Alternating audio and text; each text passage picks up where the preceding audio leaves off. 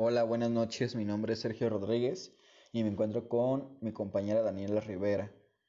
En nuestro equipo para la grabación se encuentran Melissa Reinaga, Raquel Briones, Nayeli Rodríguez, Tania Rocío y Evelyn Oregon. Tema Perth Fritz, 2012. Sueños y existencia. Buenos Aires, Santiago de Chile. Cuatro vientos del nuevo extremo, de la página 17 a la 20. Bueno, con lo que comenzaremos a hablar será con el problema de control. Hay dos clases de control. Uno es el control que viene desde afuera, yo soy controlado por otros, por órdenes, por el ambiente, etc. Y el otro es el control interno, o propio de cada organismo, de mi propia naturaleza. ¿Qué es un organismo? Llamamos organismos a cualquier cosa viviente que tiene órganos y organización, y que además tiene mecanismos de autorregulización dentro de sí mismo.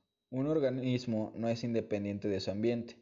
Todo organismo requiere de un ambiente para intercambiar sustancias esenciales. Necesitamos del ambiente físico para intercambiar aire, alimentos, etc. Necesitamos del ambiente social para intercambiar amistad, amor, rabia. Pero dentro del organismo, un sistema increíble sutil.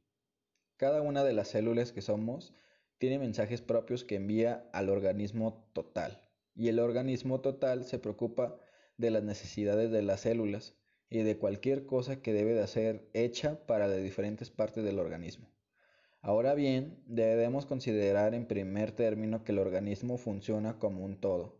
No somos una suma de partes, sino que una coordinación, una coordinación muy sutil de todos estos pedacitos diferentes que constituye un organismo.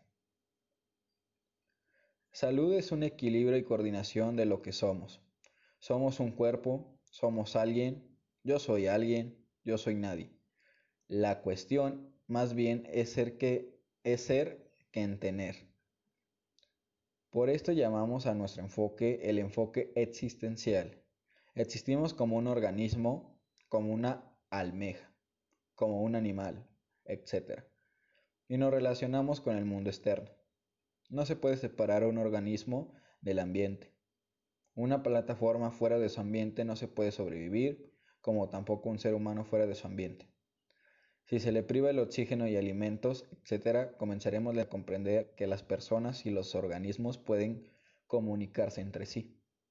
Y hablamos de Midway, el mundo en común que tenemos, en que tenemos con otra persona. Ustedes hablan cierto lenguaje, tienen ciertas actitudes, cierta conducta, y estos mundos en cierta manera se, se superponen. Y en esta área en que se superponen se hace posible la comunicación. Por ejemplo, cuando dos personas recién se conocen y comienzan a hablar con ¿Cómo está usted? ¿Qué, qué bonito está el día? Y el otro contesta alguna otra cosa. Así comienza la búsqueda del interés como uno del mundo en común donde tienen intereses posibles, comunicación y acercamiento, de donde subitalmente del tú y del yo pasan al nosotros. Así llegamos a un fenómeno nuevo. El nosotros es diferente del tú y del yo. El nosotros no existe, consiste en el yo y el tú, un límite.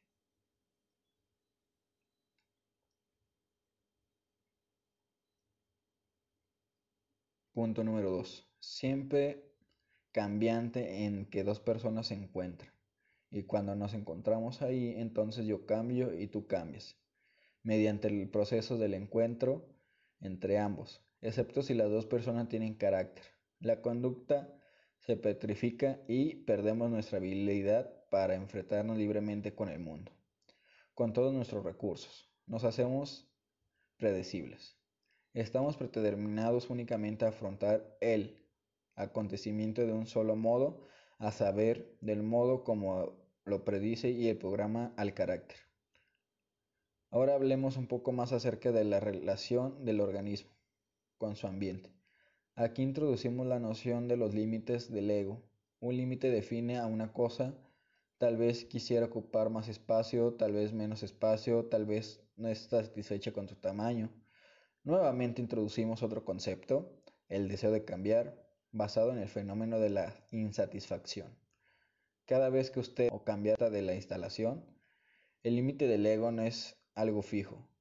Si se hace fijo y rígido, se convierte en un carácter de una armadura como la de una tortuga. El fenómeno del límite del ego es algo muy particular. Llamamos límite del ego al lugar en el que se diferencian los propios y el sí mismo. Self del otro, otherness. Y en terapia westálica. Escribimos propio con P minúscula. Conozco muchos psicólogos que escriben propio con P mayúscula, como si se tratara de una joya de extraordinario valor. Se lanza tras el descubrimiento del propio self como quien va en busca del tesoro. Sí mismo no significa nada aparte de ser algo definido por el otro. Lo hago yo mismo. Significa que soy yo, este organismo, quien hace y no otro. La comprensión de la psicología de nosotros mismos debe ser consistente sin, sin, entender nosotros mismos. Jamás podremos esperar lograr entender lo que estamos haciendo. Son en gran medida supuestos del sentido común que la experiencia puede verificar con facilidad. Es la organización de hechos, percepciones, conductas de fenómenos y no los elementos individuales de los cuales componen lo que define y les da un significado específico y particular. La elección del elemento que va a resaltar es el resultado de muchos factores, todos los cuales pueden juntarse debajo del término general interés mientras hay interés. La escena parece organizada de un modo significativo. Únicamente cuando el interés está completamente ausente de la percepción, sea atomista y la sala se ve como un enjambre de objetos sin ninguna relación entre sí. A medida de que sus intereses cambian su percepción de la sala, de las personas y de los objetos en ella incluso, la percepción de sí mismo se modifica. Lo que está en el primer plano y lo que está en el trasfondo son intercambiables, como ocurre por ejemplo a nuestro galán, intereses fijos y variables. La escuela de la psicología se surgió de este observaciones se llama psicología de la Westlab. Ahora, por nuestra parte, más que nada, hemos comprendido ciertos derivados de esta lectura y nos ha parecido demasiado interesante. A continuación, mi compañera Daniela va a explicar un poco más y a detalle lo que ha tratado el video.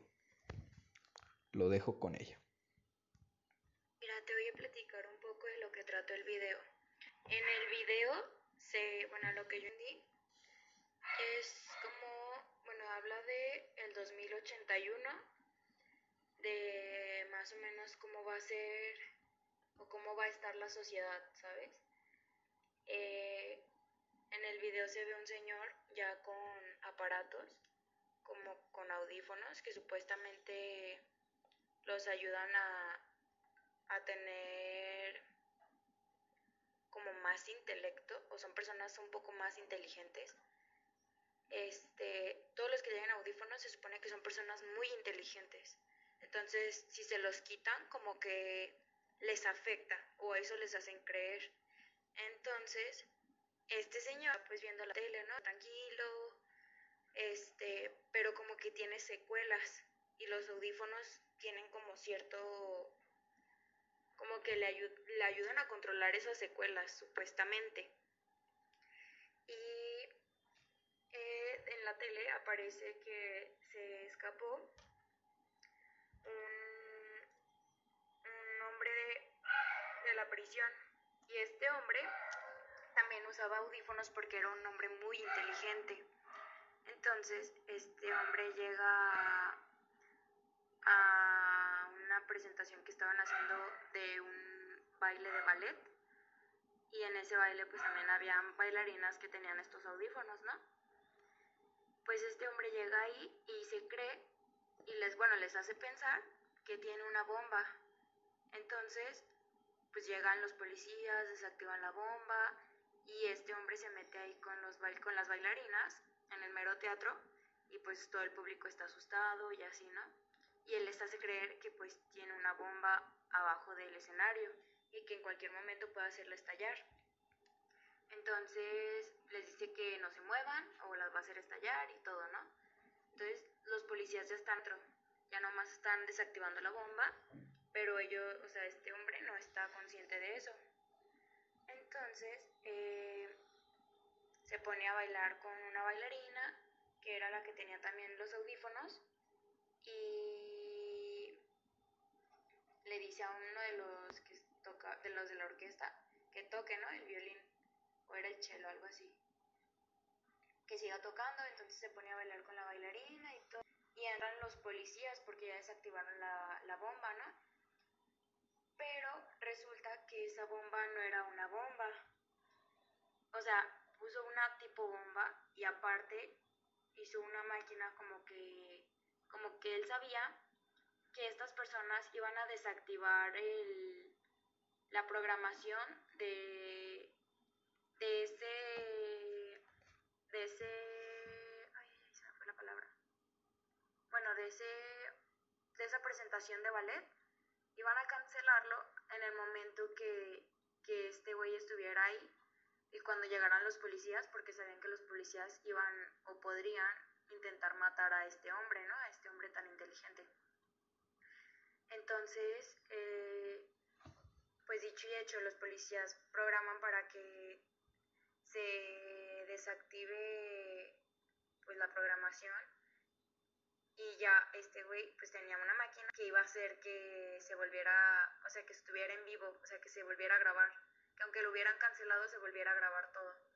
Entonces empieza a grabar y los policías no, saben de eso, entonces entran y cuando entran le disparan y lo matan, entonces eso queda grabado y pues lo ve la gente, ¿no? Lo ve la gente en vivo y todo. Y, o sea, lo que yo entendí, este, es como que, o sea, nos, nos van a como controlar, a controlar tanto que que nos van a hacer creer que vemos, o sea, nos van a hacer ver lo que ellos quieren, ¿sabes? O sea, son personas tan inteligentes que van a hacer que veamos lo que, lo que ellos quieren que veamos. O sea, nos van a tanto que vamos a llegar a, a ser controlados por, por estos seres tan inteligentes. Bueno, así lo entendí yo. Bueno, como ven, este, podemos ver que eso fue la comprensión de la, del video. Este, por mi parte, siento que en el video se dice que supuestamente todos somos iguales ante todos, ante todas las formas y que nadie era más inteligente que los demás. Nadie era más fuerte o guapo y que toda esa igualdad se debía a las eh, de la Constitución. Las personas fuertes eran las que portaban pesas para debilitarlos y los inteligentes auriculares que evitaran sacar ventaja de sus cerebros. Y que incluso los bellos usaban máscaras en situación donde la belleza simplemente pudiera distraer demasiado. Para que hubiera igualdad se hacía todo eso. Y yo lo veo como un tipo de castigo para tener virtudes diferentes. Este, creo yo más que nada que este video nos expresa en la actualidad lo que serían los gustos. Sería el cuestiono si realmente lo que queremos y lo que nos está es así se nos ha implantado o se nos ha regido o realmente si son gustos. Porque siento que constantemente nos bombardean con diferentes diferentes imágenes que nuestro cerebro percibe y y les hace, les hace caso, ¿no? Como es la compra, como son las ventas, por ejemplo, la del buen fin.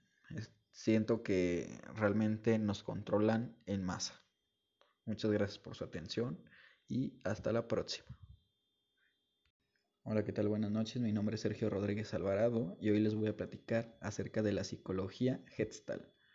Se puede encuadrar dentro del marco más amplio de la psicología humanista ya que pone en énfasis las vivencias subjetivas de cada persona.